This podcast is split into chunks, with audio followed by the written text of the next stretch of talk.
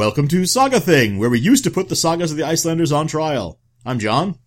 And I'm Andy. And this, well, this is the ninth episode of our Njal Saga Marathon. Uh, Remember when this was our summer saga?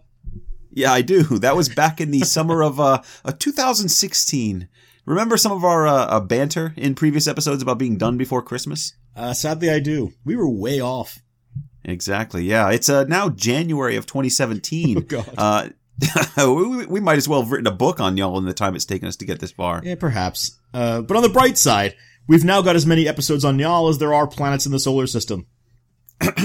Uh, there are only eight planets, John. Remember they kicked Pluto out of the club about a decade ago. Yeah, I heard. I just choose not to accept it. Nine episodes, which means that according to the PLU coding system for produce, this episode is organic. Is that right? Yeah. Well, yeah, I've always considered this a free range podcast. There you go. That's not what organic means. No, it's not. Nine episodes, which means, Well, one for each life of the terrifying black cats of Thorolf Sledgehammer. oh, nice. A deep cut from Vatnsdæla Saga there. Yeah, it's good to get that back in there. Also, nine episodes means that we're now supposed to give gifts of pottery or leather to each other. Uh, what, like an anniversary gift? Okay. I, yeah, I think Uh, so. So how about I get you a set of clay figurines of the Njalsons? Because, Because they're all going to be put in a fire to finish them. Oh, yeah, that's what I thought.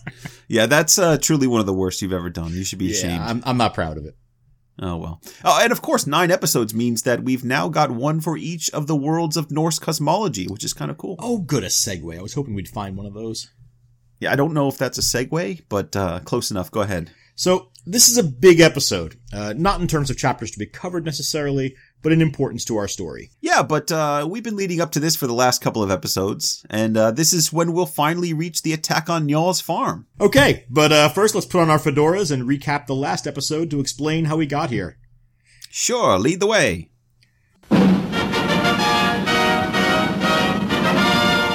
Last time on Njal Saga!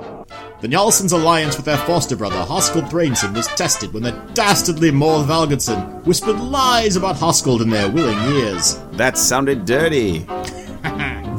Uh, the Njalsons attacked and killed Hoskuld, an act that would gain them many enemies and break the heart of their father Njal. The Njalsons then sought support to fend off the lawsuit from Hoskuld's family. Some friends proved true, but others were outraged by Hoskuld's death and refused to back them in court. What a fine how do you do! Meanwhile, Flosi Thordarson, a well-respected man, took up the suit for Hoskuld's death after his niece, Hoskuld's widow Hildegun, shamed him into seeking revenge. Flosi's supporters outnumber the Njalsons, but his case collapses due to more conniving from the enigmatic Morth. Confronted by a legal impasse, Njal maneuvers the assembled chieftains into brokering a negotiated settlement to save his sons from further shenanigans. But Flosi finds a pretext for rejecting the settlement and insulting Njal's manhood. When Njal's oldest son Skarphéðinn responds by calling Flosi a troll's wife, the whole thing breaks up with anger building on both sides, and everyone awaits the final conflict that now seems inevitable. So, in essence, the Njalsons have made a dangerous group of enemies now, and this episode is going to be about the consequences of that failed settlement. And the most obvious consequence is that Njal and his family are going to face the worst fate that the sagas have being burned in their home. Mm, I'd love to give you grief for spoiling that ending, but honestly, this saga is usually given a full name of the Saga of Burnt Njal. So mm-hmm. it's pretty clear that building suspense around Njal's fate isn't a big agenda item. Besides, the saga itself keeps mentioning the burning, which in a way does help to build some suspense. Mm-hmm. Uh, if you remember in the last episode, we saw several newly introduced men referred to as future members of the Coalition of the Burners. I mean, yeah, it's not supposed to be a secret that this is coming. Yeah. In fact, the author is making careful use of foreshadowing techniques all the way through the section we're reading for today. Uh huh. What? you need to. Well, that seemed what? like a fairly obvious setup for you to explain what's happening this time out. I was waiting for you to hit the button. We have a button?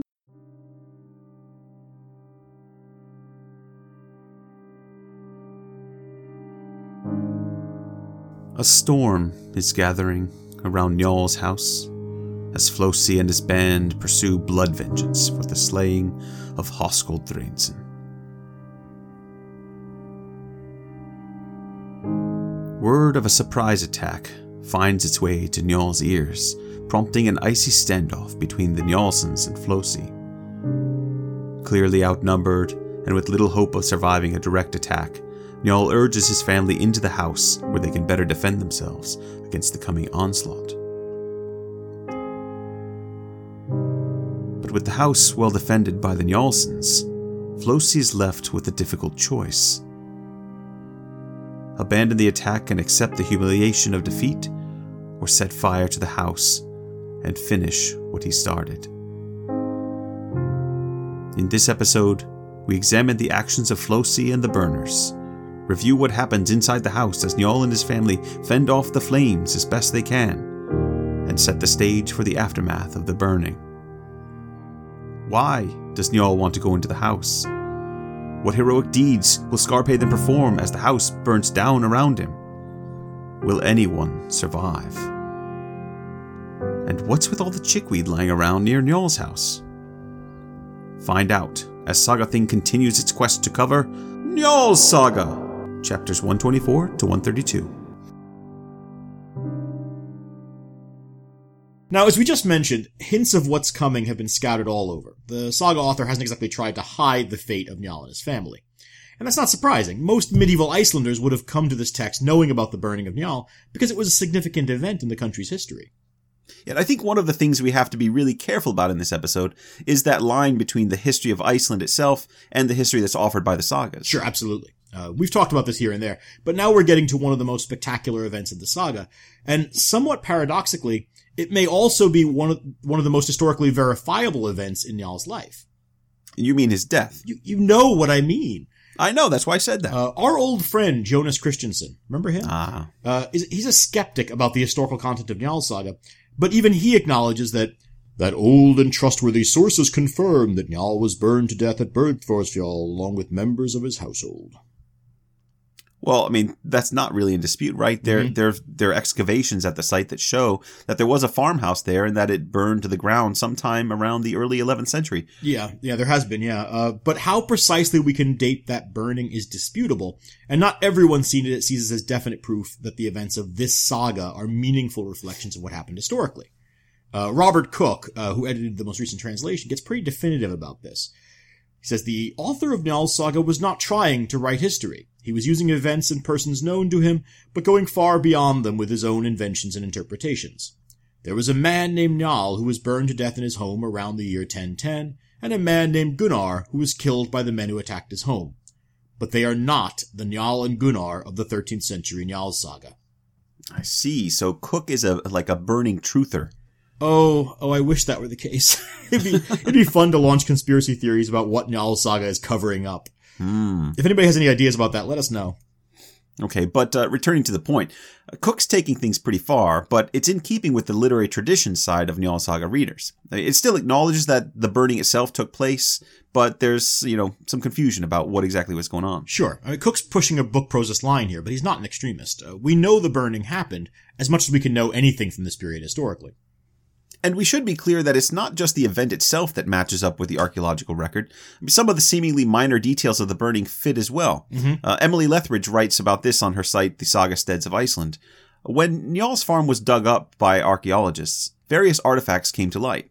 Yeah, on one occasion, a kind of white powder was found, and it was explained as the remains of the skyr or the, the whey yogurt that Bergthora had called to be poured over the flames. Mmm, skyr is delicious, by the way. I highly recommend it. Not really the point we were going for there. I know, but I'm getting hungry. Uh, the thing is, we can look at the historical or the literary record and find support for this story. There's actually a lot of supporting framework within the saga tradition for the story more or less as Njál saga tells it. There are references to Flosi the Burner in Kristni saga. And remember, we saw Singed Kari mentioned in Grettir's saga. And Kristjánsson cites several other sagas that mention one or the other of them. Uh, plus, there's Snorri Sturluson's Prose Edda. Oh, you mean the uh, the infamous Snorri Sturluson? sorry, the infamous Snorri's Edda, which includes a verse supposedly composed by Burnt Njal. Hmm. And nearly all of those sources predate Njal's saga. So ultimately, what we have here is an event with a historical basis and some corroborative detail, and a fair amount of literary invention. Mm, Yeah, yeah, that's about right.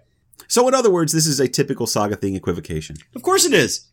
All right, folks, it's time to tell the story of what happens to Njal Thorgeirsson and his family. Get your popcorn ready. Part 36 Signs and Portents. Now, as we begin this section, Njaal's entire clan has retreated to the homestead at Bergthorshvol to await the attack that they know will be coming.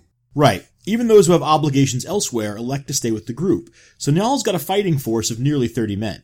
And those aren't just any fighting men. It's Skarphéðinn Njalsson, a terrifying figure, Kari Solmunderson, a famous warrior, Grim and Helgi, accomplished fighters, mm-hmm. and they've got Njal to advise them.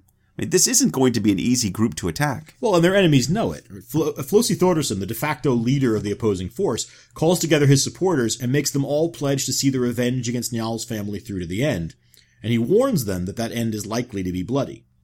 Well, it's not like his followers are begging him to reconsider either. Mm-hmm. I mean, the largest power block within Flosi's followers are the six Sigfusons and their sons. Right. Now, for anyone who's having trouble remembering all these names, I don't blame you. But the Sigfusons are the uncles of Gunnar of Hlidarendi. Their oldest brother, Thrain, and Thrain's son, Hoskuld, were both killed by the Njalsons. And the remaining members of the clan want blood. Yeah, and there really are a lot of them. Mean, mm-hmm. the six brothers have grown sons now as well. Lambi Sigfuson's son Gunnar speaks up at the meeting and even says, Nothing will please the Sigfuson clan until all the Njalsons are dead. Yeah, that young man needs some anger counseling. Yeah, well, he's got a personal issue here. Mm-hmm. Young Gunnar is one of the guys that Skarphéðinn caught and released during the ambush on Thrain Sigfuson. Right. But again, he's a relatively little fish, and he's swimming with big sharks now. Well, all the little fish and big fish make an agreement to stick together until the Njalsons are dead, and the author provides a list of men who are part of the group, but it's honestly. No, no, no, it's too many names to list out. Yeah, that's what I was going to say. It really is. it's enough to say that 20 men are named as being there, and each has several supporters and friends who will join them. Uh, there will be an occasion later on to deal with each of them in turn, but for right now, the overwhelming number is the point. There's a lot of them. Yeah, and quite a few of them are chieftains, in fact. Uh, yeah, yeah, right. It, it speaks to something that we've been talking about. Njal's insistence on going his own way and not getting involved with the traditional power structures and chieftaincies, it's kind of created a lot of resentment. Uh, it's not just the Njalson's killings that's created this unstoppable force of enemies. There are men here who want to punish Njal and company for their independence. Yeah, I like that point. Uh, although it's interesting that one chieftain who's not part of this plot is Morth Valgardsson, who's been behind all the machinations against Njal's family so far. Yeah, uh, here's a fun fact. He's going to end up allied with the Njalsons. Yeah, which is just bizarre, but it makes sense if you follow Morth's storyline. Remember, Morth goaded the Njalsons into killing Hoskuld Thrainson and then deliberately wrecked the case against them by starting the suit himself, even though he was part of the killing. Yeah, like we said, he's kind of a jerk. Yes, he is, but he's also painted himself into a bad corner. Nobody puts Morthy in a corner. Oh, oh, please don't do that. Uh, what I'm, it's terrible. What I'm getting at is that in order to destroy the case against the Njalsons, Morth outed himself as one of Hoskuld Thrainson's killers. Which means his brief alliance with Flosi is toast, since the Sigfusons are on the warpath against everyone involved in that killing. Right, and so Morth's not going to be a part of the attack on the farm, is kind of the point. Uh, even though this was ultimately his goal, he's finding that his fate is actually tied up with the Njalsons rather than with their enemies. Right, so Morth's not at Flosi's meeting, but we should also say that not everyone at the meeting wants the Njalsons dead, right? I mean, there are at least a few men there with some seriously divided loyalties. True. Uh, there's the oldest living Sigfuson, Kettle of Mork. Uh, he's married to Thorgerd Njal's daughter, which puts him in an awkward position. But he has made his decision. He's going to stick by his brothers against his brothers in law, although he's going to try to be a voice of moderation among these conspirators. Right, it's not just him, though. In our last episode, we mentioned Ingjald of Keldur. Uh, Ingjald's married to Flosi's niece Throslag, but he's also the brother of Hrodni Hoskuld's daughter, and therefore he was the uncle of Hoskuld Njalsson. This is Njal's illegitimate son. Right. So Ingjald is following his in-law Flosi's leadership, but that makes him an enemy of his own nephew's family and an ally of the family who killed his nephew. and he's agreeing to this attack? Well, I think we're supposed to understand that he doesn't see himself as having much of a choice. He's hmm. literally surrounded by men making a blood oath to commit a mass killing. Backing out now would almost certainly mean death. Well, that's not going to be much consolation to Njal's family when they see him. Well, yeah. And even though everyone present to swear the oath agrees to keep it secret, there's really no way to stop the rumor mill of the Icelandic countryside. So Ingjald returns home, but it isn't long before his sister Hrodni shows up at his house, and she's not happy. No. In fact, she confronts Ingjald over taking sides against Njal. Uh, we get a bit of his backstory here, which Mm-hmm. is that Njal saved Ingjald from outlawry on three separate occasions. Those lawsuits aren't mentioned in this saga, um, and this is the first we're hearing of them. Yeah, it's a nice reminder that Njal's actually been busy as a lawyer for all these years, and a lot of people actually do owe him favors. Although that only helps him if people pay him back, and Ingjald's kind of an ingrate. And that's what Hrodny's so upset about. Yeah, but that's not the only thing, right? She also pulls out the bloody cap that her son Hoskuld was wearing when he was hacked down by Lyting, the brother-in-law. And she says, It doesn't seem at all right to me that you should help those who brought that about. Yeah, she's in a rage, but an entirely justifiable one. Uh, we've seen this before with Gunnar's mother Ronveig and with Hoskuld Thrainsson's wife Hildegund. Yeah, it's an interesting thing. This is a saga that really doesn't have a lot of purely good people in it. Uh, it's a strength of the saga, I think, but it does mean that the righteous anger of grieving women stands out as maybe the purest moral position in the saga. Yeah, and Ingjald crumbles almost immediately in the face of this. Uh, he might be a noted warrior, but he's a little wishy-washy in the moral backbone department. Well, as his sister reminds him, Njals had to get him out of outlawry cases three times. He might not be a shining example of ethical purity, uh, but at least he's taking a stand now.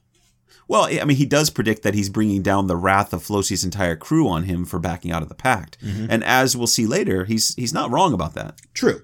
And he is the only one to actually back out of the oath, so I guess he gets a little bit of credit. A little. Uh, but Hrodny later reports this conversation to Njal, along with Ingjald's warning that Njal's family should be on their guard all summer. And Njal's grateful, but really, it's nothing he didn't already know. The farm at Bergthorshvol is uh, essentially an armed camp already. And at this point, there are a series of portents of the coming disaster. Uh, first, Bergthora's old foster mother, Saeunn, is found one day beating up a pile of fodder with a stick. Now, I don't know if that's a portent so much as a sign of uh, maybe dementia. Okay, I know you're setting me up, but that's exactly what Skarphéðinn thinks. Uh, and being an unsympathetic person by nature, he laughs at her. But Saeunn tells him that she's seen a vision of the future, and that this fodder pile will be used to light a fire that will destroy the farm. Which seems like an easy problem to solve. You just run around and destroy the fodder, which I guess is what she's doing. No, of course they can't do that. No, of course not. Uh, Skarphéðinn dismisses her concern and he says, If this pile isn't here, something else will be used to start the fire, if that's what's fated. Which, I mean, that does make sense. It does, but it's another sign that Njal's family now believes their fates are sealed. And it's especially true of Skarphéðinn. Yeah, I want to know what kind of slovenly farm Bergthor's running here. I mean, why is a random pile of chickweed even lying around for that long? Well, I mean, chickweed is low grade fodder, right? And I suppose there's just a perpetual pile of it around, getting added to or taken from whenever it's needed for the animals. Oh, I say you should keep your farmstead tidy. Even if you're fated to die, no reason to die with a messy farm. In fact, all the more reason to clean up. Fair enough. Well, but the chickweed pile is just one thing. There's a lot of evidence piling up. That, Ooh. Uh, see what I did there? That Njal's family is in deep trouble. Uh, over in Reykjavik, Hildiglum Runolfsson has a vision of a man on a gray horse setting fire to the mountains. And the man in the vision speaks a verse before he vanishes. I ride a horse with hoarfrost mane and dripping forelocks, bringing evil. The torch ends burn, the middle brings bane. Flosi's plans are like a flung torch. Flosi's plans are like a flung torch.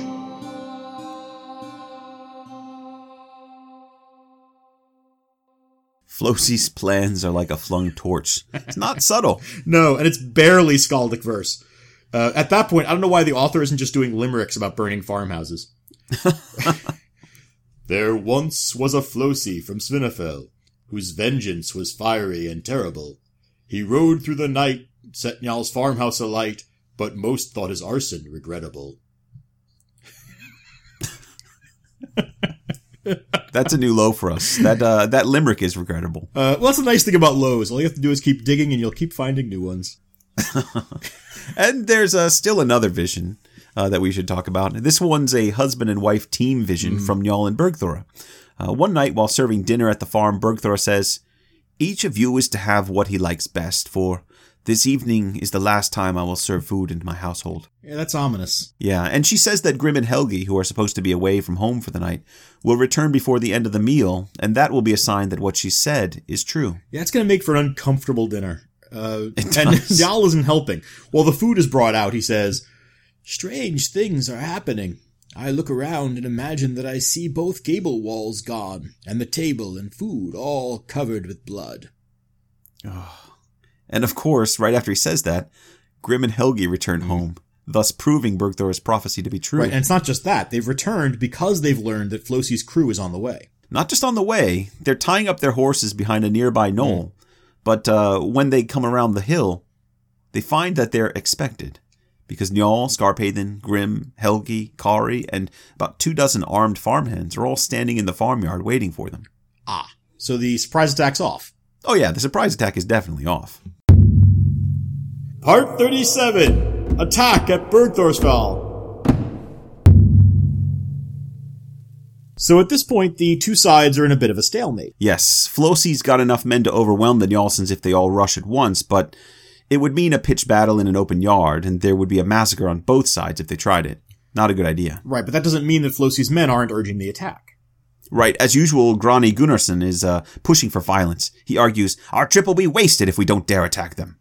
Yeah, and Flosi responds, We'll attack them even if they stay where they are, but then we'll pay dearly, and not many will live to say which side won.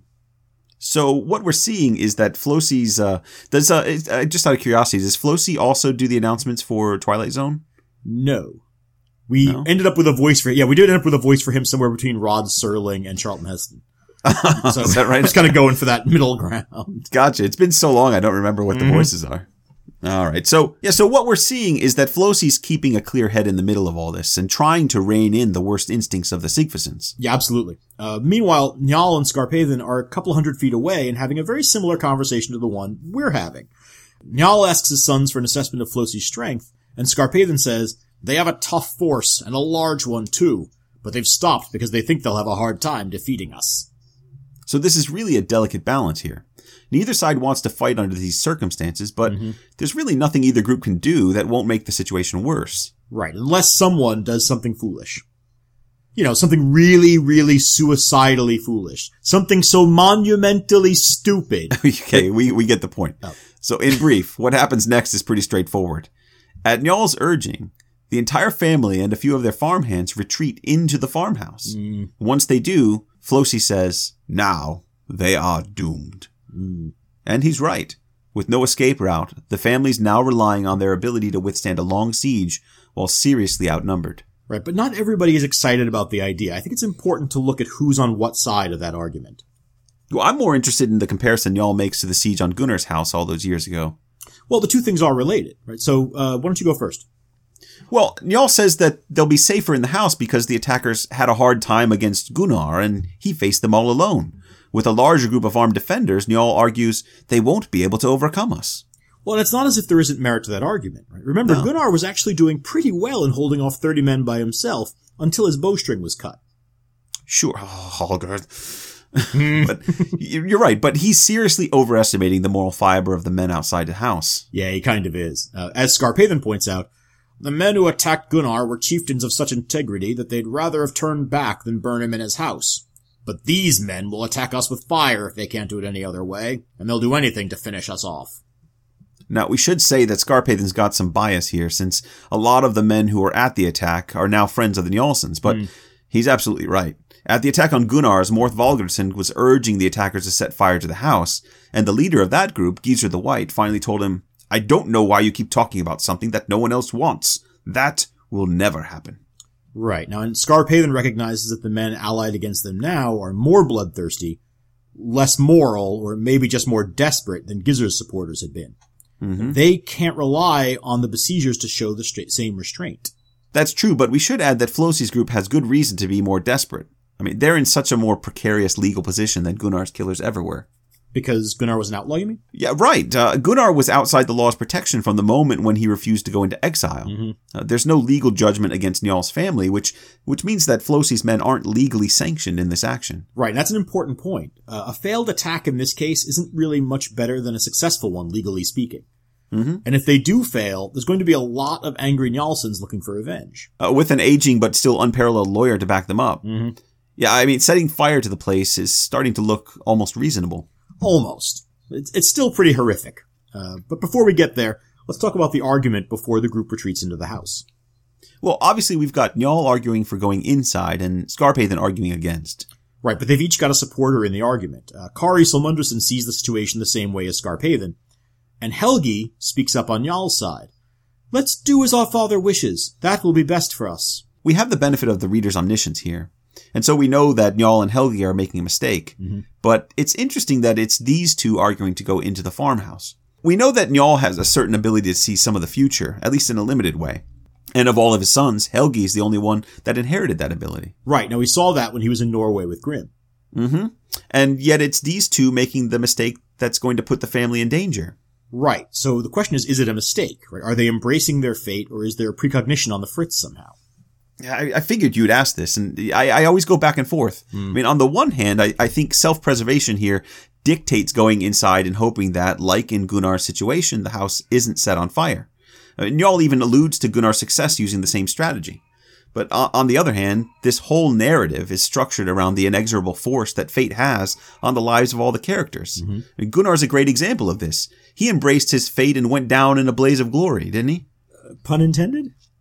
Uh, no, no, I was thinking of uh, Bon Jovi and Billy the Kid today, so uh, maybe yes, I don't know. Well, Gunnar never drew first, but he drew first blood. Uh huh. But uh, well, he wasn't the devil's son. Oh well. Uh, to, to answer your question though, Oh, were you going to? Great. uh, yeah, was yeah, this is a troubling moment for me. Uh, if we accept that Njal knows what's about to happen, then he's basically condemning his entire family to a gruesome death. And yet, Njal seems to stoically embrace this unavoidable fate by urging everyone to go inside. It would be a mistake, though, to, to assume that Njal is going to just passively accept his death without setting the stage for the next sequence of events through the burning itself. Well, I like that. I, I do also think there's an element of manfully accepting fate here, and each man is mm-hmm. doing it in his own way. Skarphéðinn says, I'm ready to please my father by burning in the house with him. Maybe Njal and Helgi, realizing that their fate is upon them, decide to embrace it and even go to meet it. Yeah, but even if Skarphéðinn's willing to die, that doesn't mean he's eager to die. No. Uh, but as we said last time, Skarphéðinn, more than any of them, is laboring under a cloud of ill fortune. hmm Uh, but he's thinking about things beyond the immediate. And so before they go into the house, Kari and Skarphéðinn have a whispered conference. Skarphéðinn says, Let's all stay close together, brother-in-law, so that nobody is separated from the rest. That's my plan too, but if it's fated to be otherwise, then that's the way it will be. Then avenge us, and we'll avenge you if we live through this. I agree. Well, they both recognize the farmhouse is a death trap, uh, but they both agree to go inside rather than act against Njal's wishes. Well, I mean, they're used to Njal's advice being supernaturally good. Sure. Yeah, but they know it's not good now. Eh, Whether Njal's just resigned to his fate, or as Skarphéðinn suggests, he's just gotten a bit old and isn't making reliable decisions anymore, uh, Skarphéðinn and Kari both realize that Njal's no longer really leading them. And yet they follow him inside. well, they're all in the hands of fate now. Even Grim, who, as usual, has been silent throughout this entire discussion. Uh, poor Grim. He's a simple lad in many ways. Yeah. So uh, the defenders enter the house, and Flosi immediately tells his men that the Njalsons are doomed because he knows that he's now got an option if armed combat fails. He can set fire to the house. Well, he may not be wrong. But that doesn't mean it's going to be easy. Njal was right that Gunnar once held off 30 men by himself by using a farmhouse as a defensive position. Uh, true, and to his credit, Flosi's taking no chances. The attackers move quickly to block the doors so that no one can escape, and the first skirmish starts right away. Flosi takes charge of the front door along with his friend Hrold Ozurarsson. Oh yeah, this guy. Uh, Hrold and his father were early adopters of Christianity. Uh, Ozur of Breda was one of the prominently mentioned converts during Thangbrand's missionary work. Hrold is a kinsman of Hall of Sitha, and so he's a distant in-law of Flosi's. He's also one of the men who swore the oath at the All Thing to hunt down the Njalsons, so he's eager to get the blood flowing. Careful what you wish for, Hrold. Yeah, exactly. Yeah, Hrold and Flosi block the front door, but Skarphéðinn's there waiting for them. Hrold tries stabbing a spear at Skarphéðinn, but Skarphéðinn chops the point of the spear off, brushes the shaft aside, and chops Hrold in the face. Ooh. Yeah. Hrold falls down dead on the spot and becomes the first casualty of the siege of Bergthorshvol. He is, but he's going to be in good company pretty soon. Uh, think of it as leaving the party early to avoid the rush. Yeah, I like that we get a bit of reaction on both sides to this. Uh, Kari cheers Skarphéðinn for drawing first blood, uh, and meanwhile, Flosi is a little in shock at losing his in-law so quickly. We have lost that one whom we least wanted to lose. Yeah, that's kind of a mean thing to say in earshot of his other men. Wait, you've got us ranked by how much you want us to die? Not cool, man. Who's at the top of the list? Is it Granny Gunnarsson? I can hear you guys. It's Granny, isn't it? God, shut up, Thorstein. Ugh. Ugh. I feel filthy after doing that.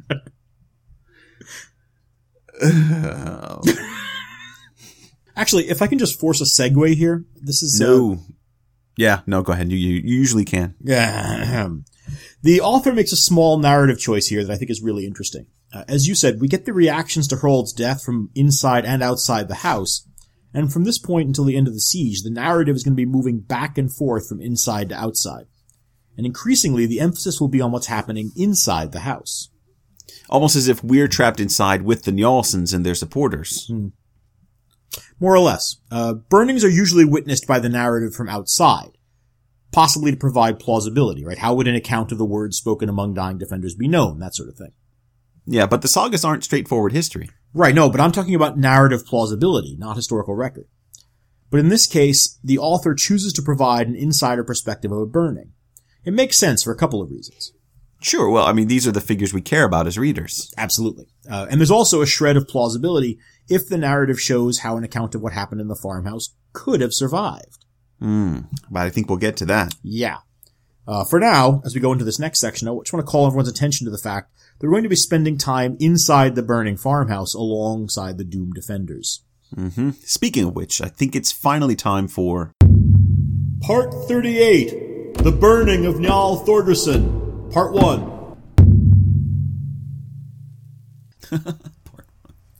well, uh, there are a lot of ways we could cover this. It might take a while. Well, you know, I'm going to vote for straightforward. Uh, back back in July of 2016, I would have said, "Let's take our time, John." but you know, six months later, I'm I'm all for rushing ahead. Uh-huh. Well, that's kind of what I mean. I mean, the burning is a climax, maybe the climax to the saga's action, but there's still a whole lot of saga to go. I mean, mm-hmm. we're pretty sure it's going to take two more episodes to finish this thing up after this. So you're thinking it's a mistake to make this out to be the saga's main event, then? No, no, it's it's definitely the main event. I mean, we're yeah. about to lose nearly all the main protagonists we've been following in this story. No, my point is that we need to be clear that the saga situates the burning as a major event in Icelandic history, but the aftermath of the burning is just as important. From a legal and cultural perspective, it might actually be more important. That's fair. I just wanted to make sure we didn't get all excited about this and then realize we still have nearly a quarter of the saga to go. All right, so uh, let's uh, set some chickweed on fire. Okay, light them up. In fairness, it's not as if Flosi and his men set fire to the building right away. The problem is that nothing else is working. Uh, yeah, pretty much. Uh, and Flosi knows that using fire is a terrible thing to do. It's clear now that we cannot defeat them with weapons. Now we'll have to try something else. There are two choices, and neither of them is good. One is to turn back, but that would lead to our death.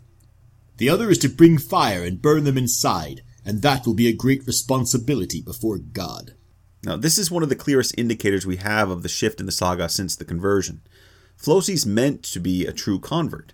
He fears God's judgment in, in a way that, that's entirely consistent with other late medieval writing, but mm-hmm. he's really in a bad spot here, and fire seems like the only solution available. Yeah, I mean, Njal's group is trapped inside, but they've still got Skarphéðinn, Kari, Grim, and Helgi guarding the doors. Right? No one can get in, and a lot of Flosi's men are getting hurt trying to break the defenses. Which means we need to see the decision to burn the house as one that Flosi knows is a last resort. Mm-hmm. He turns to fire because he and his men are already committed. They've made open warfare on Njal's family, and now they can't walk away without finishing the job. They turn to fire so that they don't leave any vengeance-minded Njalsons alive. Right, and Flosi may fear God's judgment for the burning, but God can't be much harsher than the critics of the saga have been, honestly.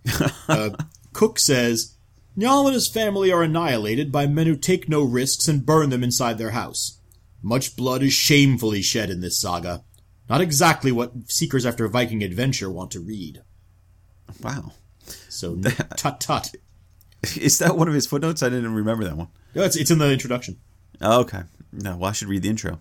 Now, to be clear, you and my students. to be clear, that's a criticism of the people in the saga. I mean, mm-hmm. Cook's not bagging on the author of the saga for writing badly, is he? Oh no, no, no, absolutely. Cook's point is that a lot of the behaviors of the figures in this saga are problematic, mm-hmm. right? not the writer. Uh, remember, Flosi's burners are getting their torches ready because the Njalsons assassinated an unarmed and innocent man. Right? There's a lot of reason to think that this author's got a fairly cynical view of humanity. Yeah, but to some degree, he's also constrained by the oral traditions of his time. And there, there's all, almost certainly a version of this story known to the saga audience already. And the saga author can't just invent a new version of the story with Flosi and kind of laughing off the whole thing over a beer. No, he can't. But wouldn't that be nice? We don't deal in nice here. Let's burn this sucker. Now, that sounds harsh. You're, get, you're, get, you're getting really enthusiastic about this. That's All right, because I can so- finally see the light at the end of the tunnel. Right, fair enough. But the light is a burning farmhouse. Uh, so Flosi's men set several small fires going, but the women inside the house are initially able to douse the flames with whey. This is actually pretty cool. We saw the same thing happen in Gisli's saga. Uh, when Gisli's Yeah. father Thorbjorn saved his family by using whey to put out a house burning long enough for them to escape out the back. Right, yeah, this is how Thorbjorn got his name Sur, which means whey, um, and it's it's why Gisli is called Gisli Sursson. Uh, so is, is this just a literary trope, or are people actually doing this? I think it probably reflects a trope, but one set in a culture where the presence of tubs of whey was just an assumed part of life on the farm. Mm-hmm. Didn't you say something a while back about whey also being able to help with the fermentation of alcohol? Yeah, I, I mean, I don't know how that uh, you know necessarily relates to Icelandic culture, but uh, Oh, you brought it up before. well, I, when I was in uh, in uh, Peace Corps with in the Russian Far East, uh, a former Soviet submarine captain taught me how to make vodka in exchange for some lasagna and uh, some packets of taco seasoning that had been sent to us. Oh. And he had uh, he had two recipes, one of which used whey to help speed up the fermentation process. Uh, and you could actually buy whey in little baggies at the dairy kiosks all around town. Kind of cool. Neat. Uh, well, in this case, the whey only provides a momentary relief because one of the burners, Carl Thorstenson spots the pile of chickweed at the side of the house and lights it oh, up. boy. The people inside the house don't realize another fire has been set until it's too late to put it out, and now the house is truly on fire. Yeah, and this is also the point when everyone inside knows that they're going to die. I hmm. mean, unless Flosi and the burner show some mercy. Right? And we should be clear that that is a possibility. Right? Not for the or Kari, maybe, but there are a lot of people in the house right now, most of whom the burners don't have any particular grudge against. Remember, there are 30 people in the yard. Right? Most of them are now presumably inside, and there are some women there, including Bergthora, two Njal's daughters, right, Helga and Thorgerd, along with the wives of the Njalsons, right, uh, the Thorhalla Asgrim's daughter, Astrid of Djuparbakki. Uh, there's also at least one child in the house, but we'll get to that in a little bit. Mm-hmm. Yeah. Oh, hey, wait, hang on a 2nd I want to make sure we're getting this right. Njal's daughter Thorgerd is in the house. Yes, This is the same daughter who's married to Ketil Sigfusson of Mork. uh, that's right. Yeah, and Ketil's outside with his brothers, helping set fire to the house that his wife is in. Yeah. Uh, well, we said this feud was going to be awkward for them. Well, that's a little more than awkward. I mean, I'm trying to imagine my wife's reaction if I set fire to a house she was in. She wouldn't take it well. I wouldn't hang around to find out. Yeah. well, to be fair, it's a reasonable reaction to be a little annoyed. I think sometimes when you spend enough time with your head in the sagas, it's easy to lose sight of just how insane some of this stuff is. Yeah. Uh, in any case, we're not the first ones to wonder just what the heck is going on with this marriage. Uh, William Ian Miller points out that Ketil is treated throughout as a fundamentally decent person. He's been trying to calm things as much as possible, and even after the Njalsons kill his older brother Thrain, he tries to keep the feud from getting out of hand. yeah. He's hardly the sort of person to treat his own wife as collateral damage, in other words. Right. Hmm. Okay, but I mean, that just brings us back to the question of why Ketil and Thorgerd find themselves on opposite sides of a burning door. but Helga Kress argues that this is another example of Njal refusing to let his children leave his farm and influence. It's even possible to read it as a kind of hostage taking on Njal's part. Hostage. Wait, you mean Njal is keeping his own daughter hostage? Well, that's her argument. I mean, mm-hmm. Kress clearly takes a dim view of Njal's behavior toward his kids, and, and we've talked a little bit about that as well. Mm. His desire to remain independent of the chieftains has left Njal so isolated since Gunnar's death that he has no choices. Mm-hmm. And his children have been sort of conscripted into Njal's isolationist lifestyle. Yeah, I see how that argument works, but I'm not buying that we're meant to have that harsh a view of Njal, especially in this I- uh, section. Uh, I mean, to go back to Miller's argument, Miller thinks this is a case of the author just losing focus for a minute. Uh, Thorgerd hasn't been a major figure in the saga. In fact, this is the first time she actually physically appears in the saga. And even then, she doesn't say anything that's recorded. She's just there alongside her sister and her sisters-in-law. Well, I mean, it, it's worth noting that a lot of authors kind of call into question Njal's motives here. Sure, And some of them even vilify him. I think we've Yes. mentioned that before. Yes. But whichever the, the case, Thorgerd and Ketil are definitely going to need some marriage counseling after this. Well, if they survive. Yes, if they survive. Uh, and meanwhile, Skarphéðinn is still busy antagonizing people. He mocks the burners for starting a cooking fire during a siege, which is pretty nervy for a guy inside the fire. I do like the juxtaposition of Njal and Skarphéðinn here. Skarphéðinn is busy taunting his enemies, while Njal gathers the scared people around him and tells them not to fear the flames. Hmm. Bear this bravely and don't show any fear. It's only a brief storm, and it will be a long time before we have another like it. Have faith that God is merciful, and he will not let us burn both in this world and the next. Hmm. Those are comforting words. Indeed, they are. Of course, Njal then kind of undercuts them when he shouts out to Flosi, Hey, any chance you'd let us out? Well, he's only human. Yeah, but you'd think he'd at least ask to get out first and wait until afterward for the sermon about accepting fate. You know? it doesn't really work as well the way he does it. Right. God will decide what's best. Hey, uh, it's getting hot in here. You guys hot? Yeah, the, the short version here is that Njal asks for safe passage for the women, children, and servants, and Flosi grants it. Uh, Flosi also offers to let Njal and Bergthora out, but Njal refuses to leave unless his sons can leave with him, and Bergthora refuses to leave without Njal. Yeah, they're a sweet old couple. But uh, the significant point here is that Flosi's going to let most of the people in the farmhouse out. Yeah, uh, the servants all head out, and then it's time for the women to go.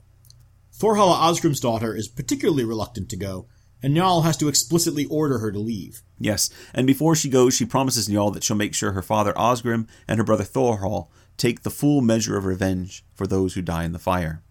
And then she takes her leave of her husband Helgi Njalsson. My parting from Helgi is much different from what I would have expected. Yeah, uh, she probably doesn't need to promise revenge since her, her brother is Njal's foster son and her dad is Njal's closest living friend. But it's an important reassurance for those about to die. Yeah, there's also something a little fishy going on here. Oh, okay, right. You want to explain this?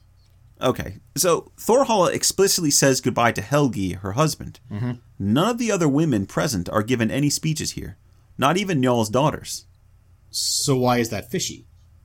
Oh, because there's a plan afoot. Hmm. Helgi's leaving with the women. Aha. You see, Grim's wife Astrid convinces Helgi to dress in a woman's cloak and kerchief and sneak out of the house among the women. Right, now this is fascinating to me. I think it's pretty clear that Thorhalla's goodbye is meant for the ears of the burners. Yes. We've already established that they can hear most of what's being said in, inside the house. Thorhalla's speech establishing that Helgi's staying in her house. She's even referring to him in the third person, in case anyone outside doesn't know who she's talking about. Right. Uh, so, in a saga where masculinity is so vulnerable and so often attacked, we get this unexpected moment of cross dressing. And it looks on the surface like a cowardly act. I mean, Helgi's dressing as a woman, but more to the point, he's also abandoning his family to their deaths and saving himself. Right, but why? Well, he doesn't especially want to die. Okay, that's a fair point.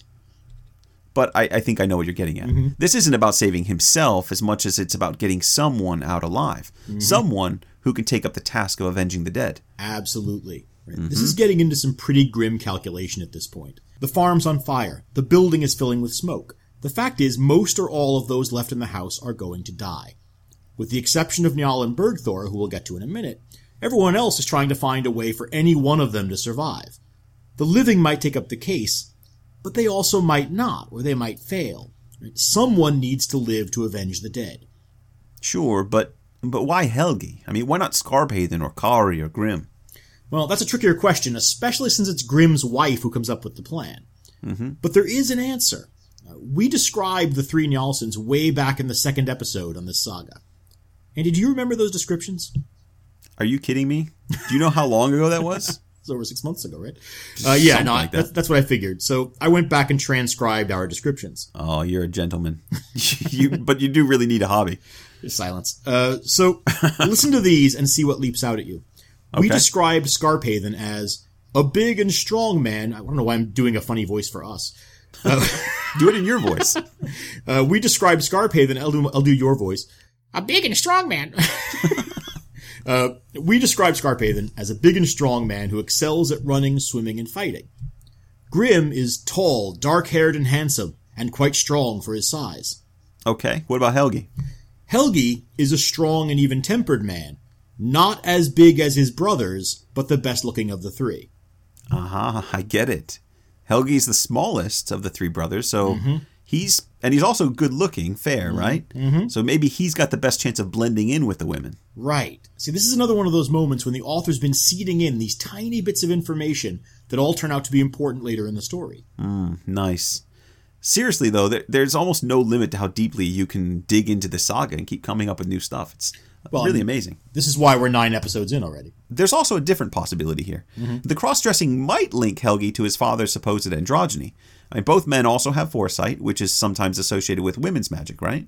Yeah, and I think both things can be in play at once. I'm not necessarily committing to that line of thought, but it's it's definitely something others have said. I like the former more than the latter. To be Yeah, honest with you. yeah. Uh, I think I do too. Uh, so okay, we're we're back at the moment when the women and servants leave the house. Helgi walks out between the wives of Grim and Skarphéðinn with his sisters behind him. Thorhalla leaves separately with the servants. So the hope is that if the burners are counting heads, they'll count Thorhalla among the servants and Helgi as Thorhalla among the wives. Exactly. That's a good plan. It is. Yeah, but it doesn't work. No. No. The- I mean, the problem is that Flosi's not a fool, and he's watching the people come out of the house very carefully. When the women come out of the smoke, Flosi immediately yells, That woman there is big and broad shouldered. Grab her. Oops. Uh, yeah, Helgi isn't big compared to his brothers, but he does stand out in a group of women. Exactly. So Helgi knew this was a possibility, and when Flosi spots him, he throws off the cloak. He's got a sword hidden underneath, and he manages to attack one man and chop off his leg before Flosi can get to him. But before he can get his balance back, Flosi swings at Helgi's neck and chops off his head with a single stroke. Pace, Helgi. Uh, now, later it's going to be very important that Flosi delivered that blow himself. But for now, Helgi's death means one more avenue for revenge is lost, and it adds to the growing despair inside the house. Part 39 The Burning of Njal Thorgeirsson, Part 2. Okay, so after Helgi is killed, Njal and Bergthora decide to lie themselves down in their bed and die peacefully. Njal tells his farm's foreman, who's about to leave the house, that they'll be in their bed under an ox hide and won't move no matter what. Then you'll know where our remains can be found. Now, we did say things are getting pretty grim inside the house. So the implication here is that Njal wants a Christian burial. And for that to happen, his body has to be recovered. Sure. Uh, but there's going to be one more person in bed with them. Bergthora has been holding on to her grandson, Thord Karason, the young son of Kari and Helga. Now, why is this kid still in there? I mean, didn't he leave with his mother? Shouldn't he have? Well, that's a good question. Uh, Kari's still inside the house, but presumably all the other children have left with the women and servants. But Thord's refusing to leave. He tells Bergthora, You promised me, grandmother, that we would never be parted. And then he lies down in the bed with his grandparents, and that's the last anyone sees or hears of them. See, and that's one of the things that makes it such a heartbreaking scene. Yeah. The idea of them kind of crawling into bed, covering themselves with this little child in between them. Yeah, I think that's the point. Uh, Of course, Skarphéðinn can't resist a comment. Our father has gone to bed early, which was to be expected. He's an old man, after all. But he doesn't mention that his mother and nephew are in the bed as well. So, what what is wrong with Kari? Why isn't he stepping in to insist that his son leave? Yeah, that's actually a very good question. It's it's yeah, it's never addressed in the saga. Uh, in fact, it's not even clear at this point that Kari knows Thord is still in the house. How could he not know? Well, ever since the house was set on fire, he and the Njalsons have been alternately fighting the flames and holding off Flosi's men at the doors. I think it's fair to assume that he thinks his son left with the others. Mm, I don't think that's fair because if my son was in the house with me, I would be checking on and making sure, even Well, if I'm trying to put out. But of course, his mother left, right? and so Yeah. the assumption would be that the mother the mother took the son with her. Quite possibly. Yeah. Well, as we said, the house is filling with smoke and fire. It's likely no one knows exactly how many people are left in the building. True. But you'd still think he'd have checked in with Helga before he, she left. Make sure you grab the kid on the way out, eh? Well, like we said, he's a little busy. Sure he is. Uh, yeah, and they're running out of defenders.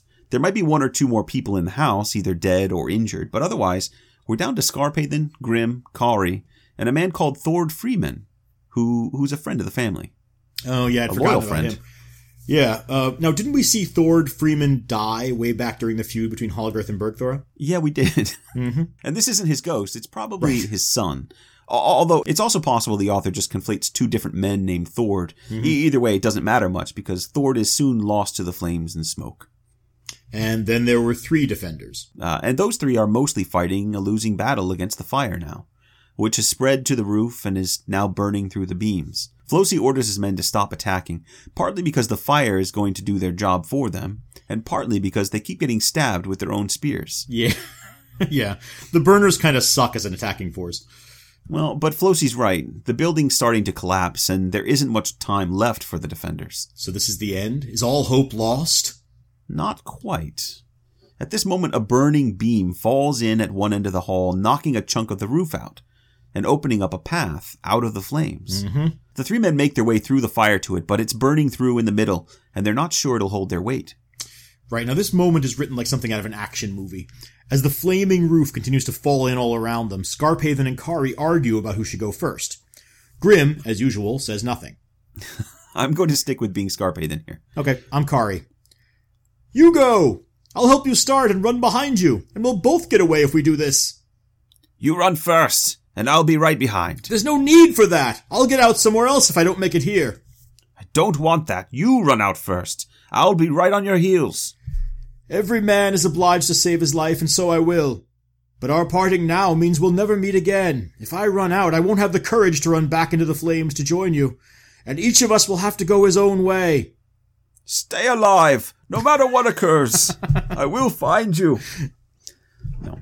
He says, It cheers me, my brother in law, to think that if you escape, you will avenge us. These two. Oh, This is, this is really a bromance for the ages, isn't it? It's beautiful. Now, you do have to wonder what Grim's thinking through all this. Hey, uh, anybody want to ask if I want to get out first? Cause Poor I'll, I'll go. Poor Grim. Anyway, Kari leaps up on the beam and with his usual agility, remember him from uh, the earlier sections when he was uh, a seafaring adventurer, Right. a swashbuckler, if you will. Uh, Kari leaps up on the beam and with his usual agility runs up it easily. He flings a piece of burning wood out ahead of him to clear the way and throws himself through the hole in the roof. And he's out. Yeah, but not cleanly. He's actually on fire when he drops to the ground. Hmm. So much so that the burners all think he's just another piece of the falling roof. Or another chunk of burning house that Skarphéðinn's been throwing at them. Right. I like the idea that Skarphéðinn has become semi-mythical at this point. Right? Entire beams and walls are falling out of the burning farmhouse now, and everyone is assuming it's Skarphéðinn throwing things at them. Well, there have been hints that throughout he's something of a monstrous or even kind of troll like figure. No one's entirely sure how strong he's capable of getting or what he's capable of doing, especially in a circumstance like this. Uh, remember that berserks are a thing in this culture. Skarphéðinn is not a berserk, but as far as we know anyway. Uh, But it pays to be careful with someone like Skarphéðinn. Right, sure. And the burner's uncertainty about Skarphéðinn's strength saves Kari. But he still has to run from the house, still on fire, until he finds a hollow in the ground where he can hide. Only then can he put out his burning clothes and hair and lie badly burned, waiting for Skarphéðinn and Grim to follow. But he waits and waits, and no one else comes out of the fire. Oh, the Njal movie is going to be so good. Oh my gosh. out. Yeah. Well, Skarphéðinn is a bigger man than Kari, and when he tries to scamper up the beam, it of course breaks under his weight. He can't climb the wall either, and so he and Grim are now trapped. Can you really use the word scamper to refer to Skarphéðinn? Okay, he tries to run up or sprint up. How about lumber up the Yeah. beam? No, no, no, no, not that one. It just sounds like you're making a bad pun about the beam. I was. Anyway, it it doesn't matter uh, so much how he does it. The there's a group of burners nearby and watching, so they'd probably have stopped him even if he'd managed to get out. Well, they didn't stop Kari. Well, Kari was a fireball when he got out, and they ignored it. they're focusing on Skarphéðinn through the flames. He's the one they're most scared of. In fact, Gunnar Lambason, one of the Sigfusson clan, is still up on the roof, even though it's on fire, and he's mocking Skarphéðinn through the flames. What's this? Are you crying now, Skarphéðinn? Not at all. Though it's true my eyes are smarting. But it seems to me you're laughing. Or am I wrong? You're right, and this is the first time I've laughed since you killed my Uncle Thrain. Oh, then here's something to remember him by. Then Skarphéðinn reaches into his pouch, pulls out one of the molars he had picked up after killing Thrain. That's right, I said molar. And he throws it at Gunnar's eye with such force that the eye pops out and hangs on Gunnar's cheek. and then Gunnar fell off the roof. Well, you would, wouldn't you? I don't know. I've never had my eyeball knocked out, much less by someone else's molar being used as a projectile. But yeah, I guess I'd fall out of shock if, if not from sheer pain. Uh, why the hell is Skarphéðinn still carrying that nasty thing around in his pouch? Well, we've seen this before, although I don't know about teeth. Uh, but there have been people taking treasures from those they've killed. Uh, remember Herstein carrying off the head of Henthor in Henthor's saga, uh, and then there was uh, Thorbjorn Hook carrying Grettir's head to the Althing, No, I know, but but those are short term. and their heads. Well, right. Skarphéðinn killed Thrain at least a dozen years ago, maybe more. Wow, was it that long ago? Yeah. Wow, time flies. Well, it's at least that. Well, let's see. This burning takes place in 1010, right? So, 10 years after the conversion. Mm-hmm. The death of Thrain happened far enough before the conversion that Hoskuld Thrainson is fostered for some time by Ketil of Mork, I think. And then by Njal, and then mm-hmm. Hoskuld grows up, and then he becomes the Hvitanesgodi, which takes two years for Njal to pull off. So, yeah. Right. So we're actually cl- we're actually closer to two decades. The usual dating sets it at about 18 years. Yeah, it's that long, isn't it? Wow. And Skarphéðinn's been carrying a lump of Thrain's jaw around all that time. But you start to get an idea of why everyone's a little creeped out by the guy. Well, it's also an impressive bit of aiming. You got to say that. And for some reason, in a saga with people being lifted onto spear points, magical queens, singing corpses, this moment gets singled out by Jonas Kristjánsson as being implausible. Who believes that Skarphéðinn could hit Gunnar Lambason in the eye with Thrain's molar at that range? And with such force that the eye was knocked from its socket. Yeah, I I don't think plausibility is the major issue here. but uh, in any case, uh, that's the last the burners see of Skarphéðinn. Right? The two remaining Njalsons uh, grasp one another's arms and stamp out flames as they move to the center of the building to avoid the collapsing walls. But when they reach the center, Grim is overcome by the smoke and falls to the ground dead. Skarphéðinn moves back over. Wait to- a minute. So Grim's dead, just like that? Uh, yeah, yeah. He never He's really always- gets to come into his own, does he? He's always been the quiet one. It makes sense he wouldn't make a big fuss about dying. I know, but the casual matter of factness of it is a little abrupt for the modern reader. Oh, I he's just there and then he's not. Yeah, I absolutely agree. Uh, I had a student a few years back who was shocked when I referred to Grim's death in class discussion. He'd completely missed that one line, and so he assumed that Grim had escaped the burning somehow. Yeah, but as we've said before, this really is in character for saga writers to drop information into the narrative with a literary equivalent of a thud, and then expect you to understand the significance of what's happened. Mm-hmm. I mean, in this case, Grim's death is terrible in its own right, but it also means that Skarphéðinn is now alone in the flames. True. Uh, everybody else is either dead or unconscious and dying. And so Skarphéðinn tries to make his way to the hall's end, but without warning, the roof collapses in on him and he's pinned down under the burning beams. Yeah, this part's brutal. And the author's not pulling any punches. We lose sight of Skarphéðinn once he's caught by the beams, but it's clear that he's burning to death. Right. And as we said, it's rare to get an insider's account of a burning in the sagas. The author is pretty clearly using his point of view technique here to underline the horror of the burning. Even as the narrative shifts back to Flosi and the burners waiting outside the rest of the night, we're left to ponder that last glimpse of Skarphéðinn trapped under the burning roof and unable to move. And there's more horror to come in the morning when the smoldering ruins are finally examined. Absolutely. And don't forget, there's an elderly couple and a child in there among the victims. Yeah, this is a tricky moment for the author. I mean, the problem is that the narrative has to balance the evil deed of the Njalsons in killing Hoskuld Thrainson with the narrative sympathy we're still asked to accept toward them. Mm-hmm. I mean, at the same time, the burning needs to be seen as a horrific and terrible act, but Flosi needs to be seen as a man who's generally admirable and whose actions make a kind of moral sense. Uh, Richard Allen says, The great achievement of this narrator is a work whose comment is not on the men who slew their foster brother, nor on the men who avenged that slaying with fire, but on the society in which such things could come to pass. Well, I, don't want to get too distracted here, but this is something we've been talking about for months, right? This is a much more cynical saga than many of the others we've read. I'm feeling a little cynical myself at this point. Uh, I can't really help you with that. Uh, but my point is that it's also the most supernatural section of the entire saga, right? From the prophecies before the burning, to the failure of Njal and Helgi's advice, to the events during and following the burning, some of which we're going to be talking about in the next section. The author is layering portents and spiritual mysticism onto the action here. Suggesting that fate is at play. Maybe. What I think is so fascinating is that it's indeterminate. Right? We're left in no doubt that something of great significance has happened here, even beyond the deaths of Njal's family. But it's left to us and to the survivors to try to understand exactly what the burning ultimately means. Yes. It means for those who cause it, or for those who survive it, or just live in a reality where something like this can happen. Well, I, I actually have some ideas about that. Mm-hmm. But uh, first, why don't we get into the aftermath of the fire? All right, I'm going to need another drink for this. Part 40 A Great and Evil Deed.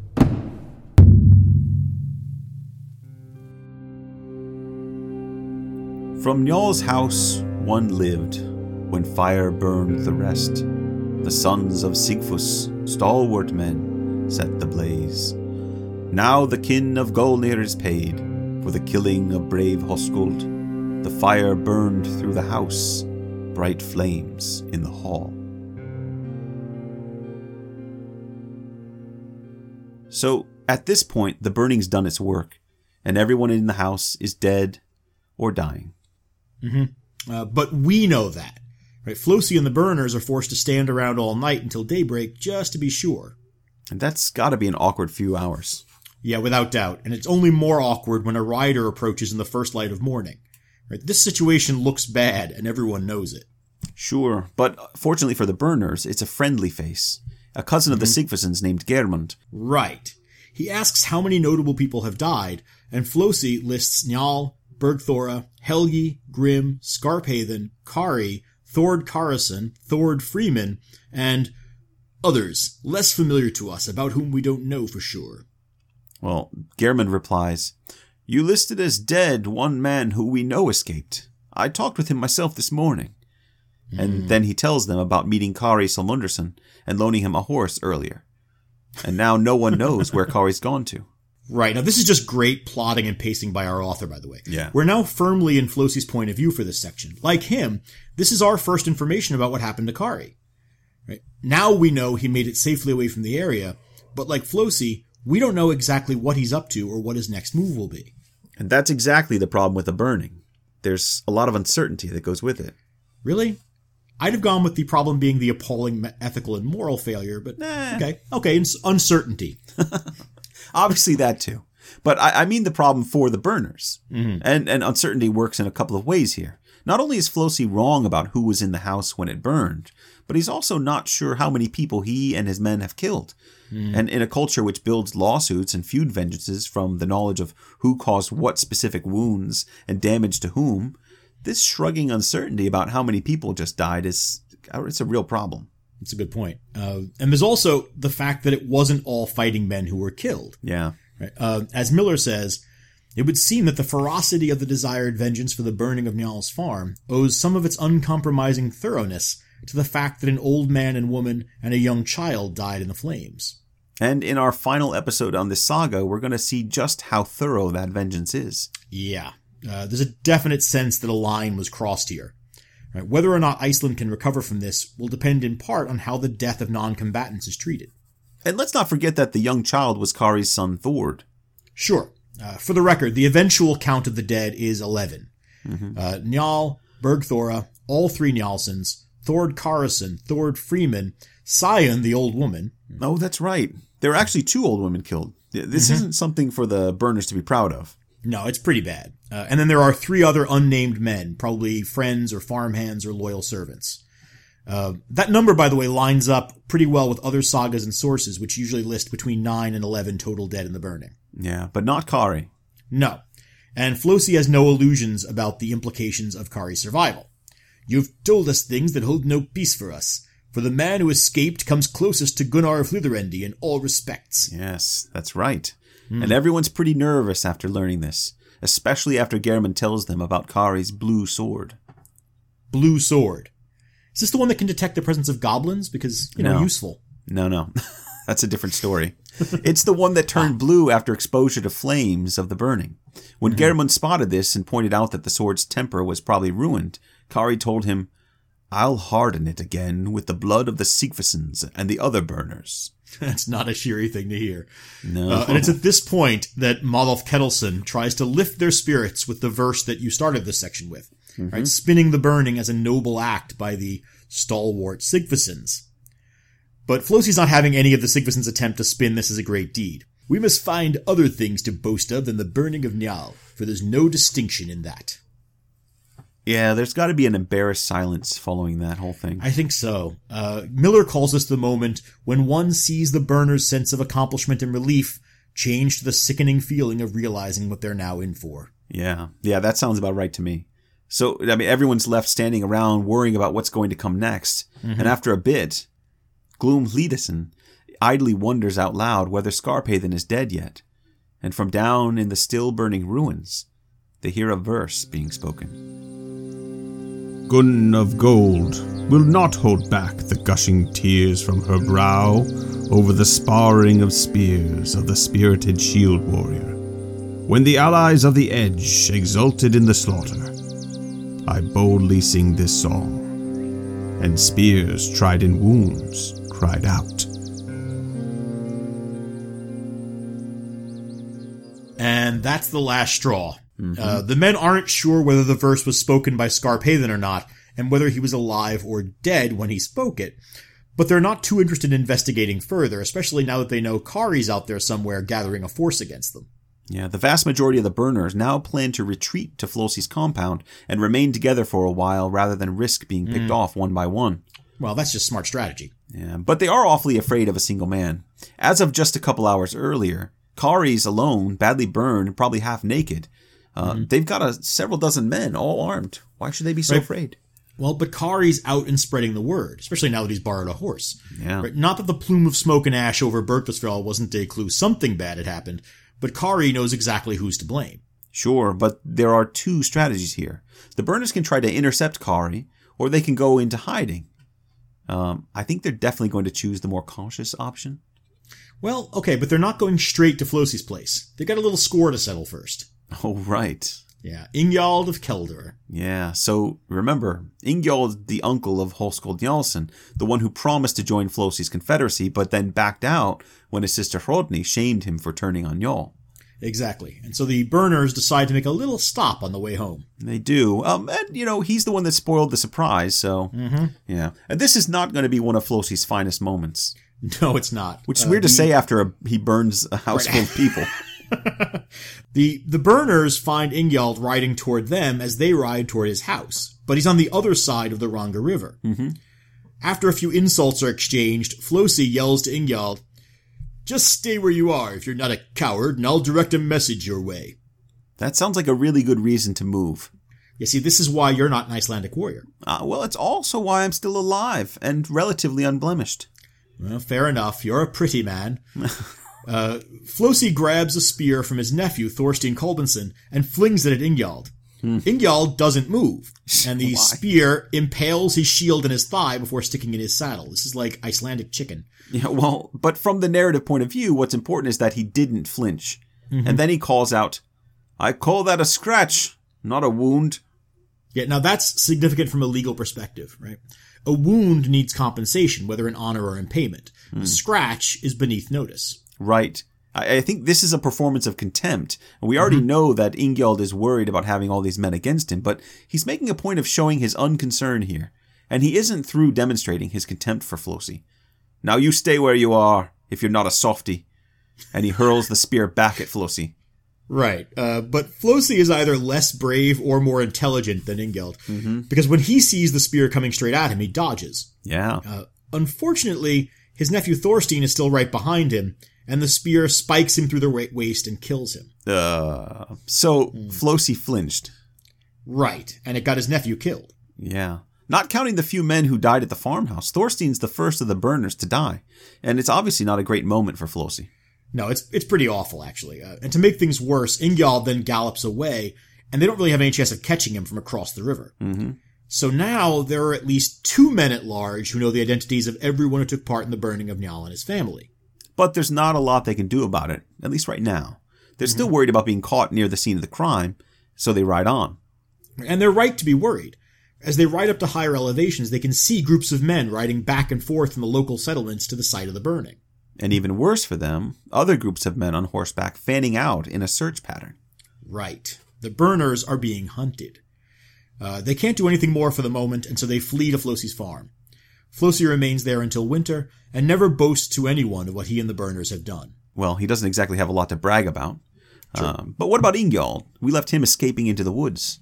Right now, Ingjald's an interesting case. Uh, he's one of the figures we talked about a few episodes back, right? He's got an entire story arc that goes on in the background of this saga, and it's easy to tune out all of that and only pay attention to the main story. But the richness of Njal's saga is that someone like Ingjald has his own plotline. Well, at this point, Ingjald's been really close to betraying Njal, but his sister's hmm. guilt trip changed his mind. And now he's dealt with the consequences of turning his back on the other burners at the cost of a fairly serious leg wound. Mm-hmm. Yeah, uh, and a little while later, that wound is going to get infected and require some serious medical attention. And in fact, Ingjald's going to walk with a limp for the rest of his life. Hmm. So he does carry a price for his near betrayal of Njal and his betrayal of Flosi. Yeah, oh, a metaphorical kind of reminder. Yeah. Okay, but why was he even out in the open on the morning after he'd stiffed Flosi's pact? I mean, that's not a smart survival strategy. He had to know that there was a target on his back. Why go that. approach them? Yeah, yeah. Well, he's actually he wasn't trying to meet up with them. He was actually off to catch up with a friend. Hmm. Part forty-one: Sifting through the ashes. You know, when you end on a line like that and then go to part 41, I, I sort of expect the title to answer the question we just asked. Oh, sorry. Uh, riding to find Kari Solmunderson. See, was that so hard? I mean, why did we st- why did we stop there? I cried a little inside, yes. No. Uh, but the important part is that Ingjald finds Kari, who's been doing exactly what Flosi feared, riding around, making sure people know what happened. So he's the one who's roused the district.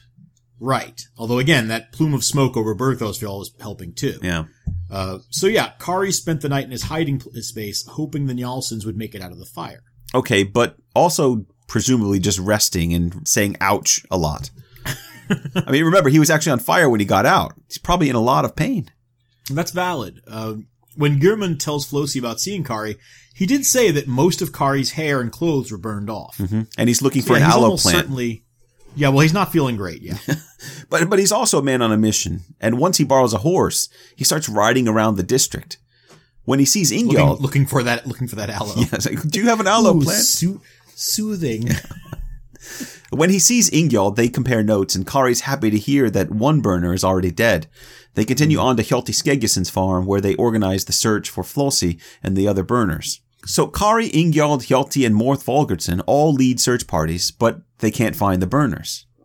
well, that's not surprising since they've already lit out for Flosi's farmstead. Mm-hmm. But hang on, Morth Valgardsson? Oh yeah, he's back. And he's on Kari's side now. Right, now we hinted at this earlier, but this is one of the strangest shifts of the saga. Morth, the man whose cunning plans led to the downfall of Njal's entire family, is now allied with Kari against the burners who actually killed him. Yeah, and many of those burners are his relatives. Yep. Uh, now, as we said, the burners don't trust him because he was part of the murder of Hoskuld, and he derailed their case against the Njalsons. But that's all the more reason to ask. So why does anybody trust him? And above all, why does Kari the Singed trust him? Well, you know, necessity makes strange bedfellows, John. Not that strange. Uh, I know there are a number of ways to break down how this happens. Uh, Ian Maxwell says that Morth takes advantage of openings created by others. I Yes. think that's about right. Uh, it was true when he helped Gunnar's enemies defeat him. It was true when he followed his father's plan and led the Njalsons to kill Hoskuld Thrainson, and it's true now. Sure. Ultimately, Morth's a survivor, not an ideologue. Right? Changing sides is not a problem for him. Okay, but that doesn't mean people just forget his past behavior. Kari and Hjalti both make a point of checking on Morth to make sure he's sticking to their program. But as Morth themselves says to Hjalti a little bitterly, have no doubt that I will be loyal to Kari in every way, for I must look out for myself. Yeah, I get that, but it's still a little jarring to have him on the side of the Njalsons' friends now. Yeah, I agree, but we'll be able to talk about that a little bit more next time. So uh, See that? There it is. let's get back to the story. Okay, so Kari's friends can't find Flosi's men, and even with the help of Njal's nephews, Thorleif Crow, Thorgrim the Tall, and Thorgeir Skorargeir, there's nothing more they can do.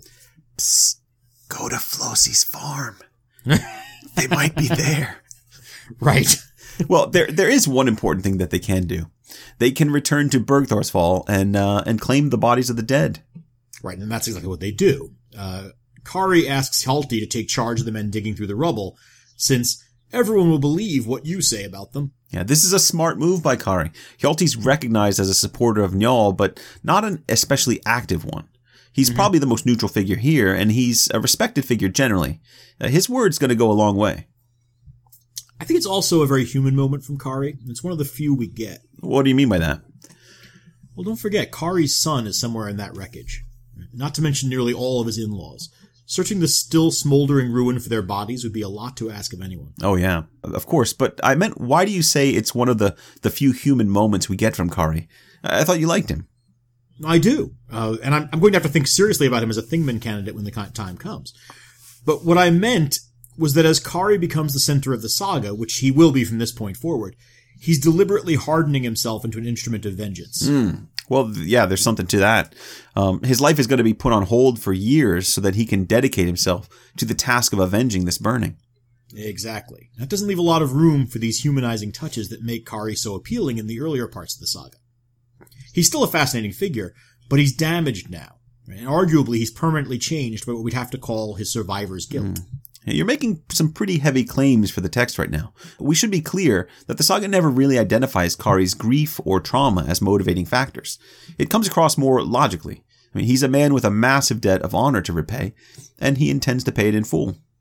Well, no, it's it's not the kind of thing a saga author would ever say, but it comes through in Kari's actions. Right? He's a man obsessed, it's not hard to see his fury and relentlessness as a logical outcome of losing so many loved ones in a fire that he alone survived.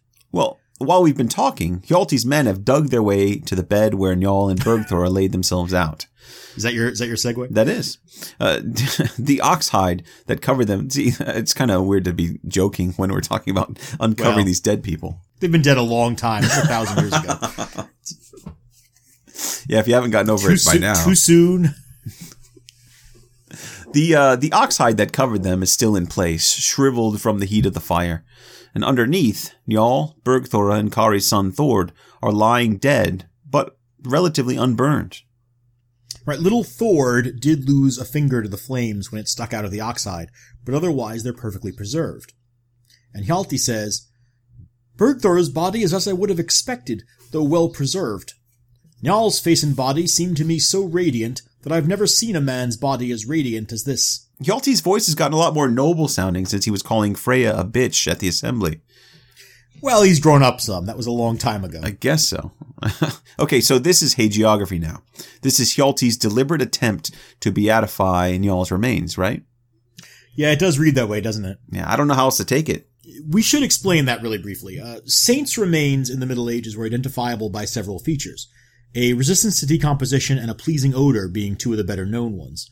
But radiance, or more to the point, seeming lit from within, could also denote sanctity. And often, the first eyewitness account of a saint's body sets the tone for how it will be perceived. Uh, in this mm-hmm. case, nothing comes of Hjalti's description in that there's no cult of Saint Njal formed, but it right. still serves to suggest to a 13th century audience that Njal was an exemplary Christian and that his death is somehow a kind of martyrdom. Yeah, I think the text has actually been working on that for a while. Uh, a lot of the problems we've had over whether Njal is resisting or assisting his doom through his actions, they might be resolved if we remember that his author has a much deeper knowledge of Christian practice and saints cults to draw on than Njal's contemporaries would have had. Right, and these are signals for the saga's audience, not Hjalti's followers. Definitely. And I find it particularly interesting that Njal's face is included in the saintly beauty of his uncorrupted body. Remember, this is the beardless face that caused so many to question Njal's manliness. And now it's more evidence of his radiant Christian beauty. Yeah, I agree that that seems to be what the author's trying for, but it's hard to reconcile with everything that's come before it in the saga. Yeah, no, but quite a few readers treat Njal as a compromise figure between the pagan past and the Christian future. Uh, Lars Lönnroth and Margaret Clunies Ross both see Njal as a noble heathen.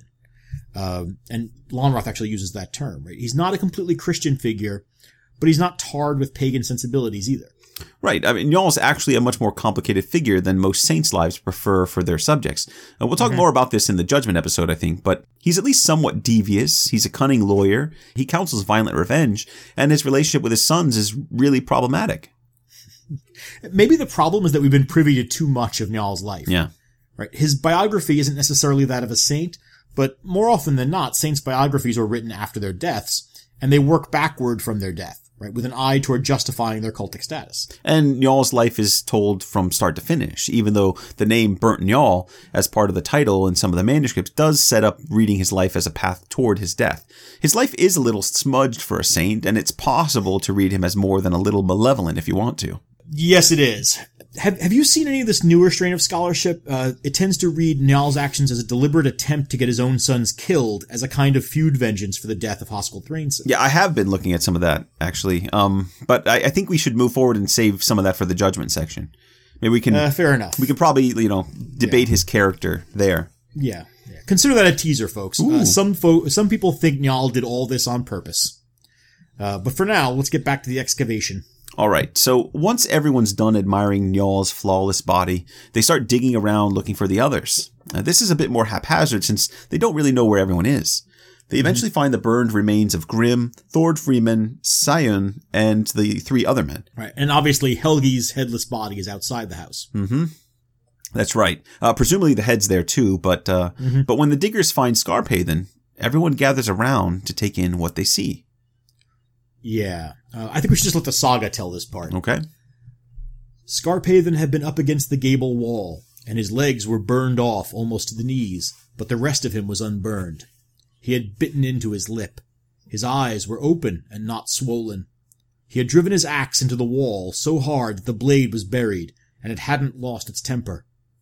Skarphéðinn had folded his arms in a cross, and they found two marks on him, one between his shoulders and one on his chest, and in both places a cross had been burned. Everyone said it was easier to be in the presence of the dead Skarphéðinn than they had expected, for no one was afraid of him.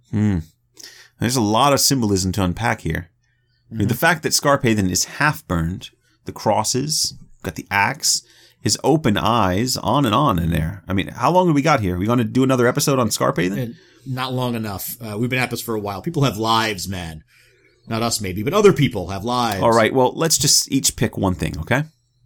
Okay, go for it. Well, I want to talk about the staging of the corpse. Uh, you mean the way they're treating it or the way it's found? No, the way it's found. I mean, m more to the point, the way Skarphéðinn chooses to be found, because I think he chooses to set himself up this way. Uh, his eyes are open, but not swollen, which means he hasn't cried, even though he had to bite through his lip to keep from screaming. Well, his legs were burned off. I mean, a bit of screaming might not have been inappropriate. Well, we don't know whether he was alive when that happened or not. Right. But yes, it would have been inappropriate. Not for you or mm-hmm. me, maybe, but Skarphéðinn died with no one but enemies to hear him. He wasn't the sort to give his enemies the satisfaction of hearing him admit pain. right. Well, it's another version of Ingjald calling his leg wound a scratch. Yeah. right? Registering contempt for your enemies by insisting on your manly superiority to the injury they've done. Yeah, more or less, but Skarphéðinn's eyes are also open, which is an interesting detail. Remember the death of Hoskuld Njalsson.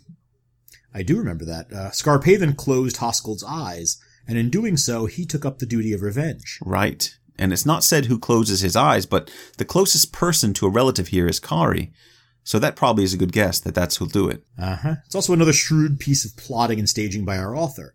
Right. Thorgeir, uh, Njal's nephew, isn't present at the recovery of the bodies, which helps to keep clear that it's Kari who's feeling the greatest responsibility for revenge here. That's true. And I'm glad you mentioned Thorgeir because there's another piece of the way Skarphéðinn arranged himself that's important. We're told he had driven his axe into the wall so hard that the blade was buried and it hadn't lost its temper. Right. He protected his axe from the flames so that it could be passed on to someone else. Yes. Presumably someone who would take up the duty of avenging him. Right. Uh, that maybe should be Kari, but Kari fights with swords, not a big axe. And anyway, he's already as committed as anyone possibly could be. So Right. Kari decides that the axe should stay in the family. He later gives it to Thorgeir Skorargeir, who's the most prominent man in the family now that Njal and Skarphéðinn are dead. Right. Which binds Thorgeir to the duty of avenging the burning. I mean, it's not like he wasn't already going to be involved. I mean, he says at one point that he and his brothers will likely be the primary litigants in the lawsuit over the burning, but this serves as a personal appeal from Skarphéðinn and from Kari that Thorgeir be ready to force the burners to pay in blood. Nice. Uh, now I'm going to point out that last line. Uh, it was easier to be in the presence of the dead Skarphéðinn than anyone had expected. We talked about the strain Skarphéðinn felt under the weight of his fate, and how that registered as a terrifying thing within this culture. Mm-hmm. Skarphéðinn was already scary and intimidating, and the increasing horror of his humorless grin became really unsettling toward the end of his life. Oh, it didn't help with public relations at the all thing, that's for sure. It's true. Uh, and those were neutral or hostile parties for the most part. These men gathered around Skarphéðinn's body are his close friends. In Kari's case, his best friend and brother-in-law. And they're surprised not to be frightened of his corpse. Yeah. Um, yeah, it's hard to tell if that's a statement about Skarphéðinn having found peace in death, or if it's just a last tribute from the author about how terrifying a man Skarphéðinn actually was. Yeah. Uh, and either way, there's still the work of avenging him and everyone else in the house. Uh, Kari delivers Skarphéðinn's axe to Thorgeir Skorargeir and spends the winter in the, at the home of Asgrim Ellida-Grimsson, Njal's old friend and the father of Njal's foster son Thorhall. Well, Thorhall has an interesting story to tell, but since he's going to be a major player in the next episode, why don't we save him for later? Yeah, I think that makes sense. Uh, so over the winter, Asgrim keeps busy, uh, firming up friendships with people like Gizur the White and Morth Valgardsson, uh, in preparation for what's shaping up to be an epic lawsuit at the All Thing. But Kari can't sleep and just sits around the farm. One night, Asgrim wakes up to find Kari sitting alone in the dark. When Asgrim questions him, Kari replies, Sleep shuns my eyes, all of the elm string, all night. I recall the man who craved shields set with rings. In autumn, the blazing sword trees burn Njal at home. Since then, the harm done me has dwelt in my mind. Hmm. I really like that one. There's more evidence for that uh, traumatic emotional injury you talked about before. It, it's Kari's mind that has been most disrupted by his injuries and losses, and he's retreating into himself as he contemplates everything he's lost. It's one of those rare moments where you see actual psychology at work in the sagas. Right. Absolutely. And, you know, when they do psychology, they tend to do it like this with a very deft hand. Uh, understated as things always are in the sagas, but, you know, you're left in no doubt about the, the damage that's been suffered. Yes. Uh, and I think we can pretty clearly break that verse into two separate eulogies. One for Skarphéðinn, the man who craved shields, and one for Njal burned in his home. No reference to the lost son then. Uh, not in this verse, but we can assume that's part of what he's grieving over, and we'll see more of that later on. Well, let me ask, what about poor Grim, poor silent Grim? No one left to weep for poor Grim Njalsson? Uh, his wife, maybe? Does she even remember him? Although, uh, we should say even she was more interested in trying to smuggle Helgi out of the house. yeah. Sorry, Grim. Anyway, with that admission of Kari's overwhelming grief, I think it's appropriate to leave the story for now. Next time, we'll see what comes of Kari's ruminations and how Thorhall Asgrimson responds to the news of Njal's death, and the biggest and most dangerous lawsuit the All Thing's ever seen. Right. Uh, for now, let us know what you think of the story so far, any questions you might have, or any limericks you might have composed about your favorite saga heroes and heroines. or any predictions for when we're finally going to finish this monster and get back to reviewing all the sagas, and not just this one forever. You have to tell people where to reach us. Not it. Oh, seriously? Okay. Well, if you do have any thoughts you want to share with us, you can leave a comment on the WordPress or Podbean pages for the show, or join in the conversation on our Facebook page for Saga Thing Podcast, or on Twitter at Saga Thing Pod. Uh, or you can use a burnt stick to write a message in the snow. I can't promise we'll get it, but it'd be a lovely tribute for Njal and his family. There are, of course, other methods of writing in the snow, but we will prefer the burnt stick in this case. Let's stick with the burnt stick, yes. Thanks for listening, everyone. We'll be back soon with what we hope will be the penultimate episode of Njal Saga. Bye for now.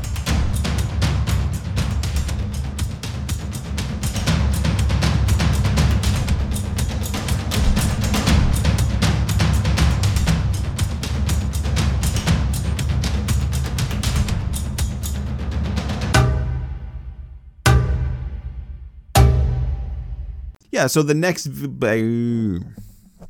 Here we are at that time of the night. What is going on? What is happening? At some point in the night, my tongue starts to get a little tired.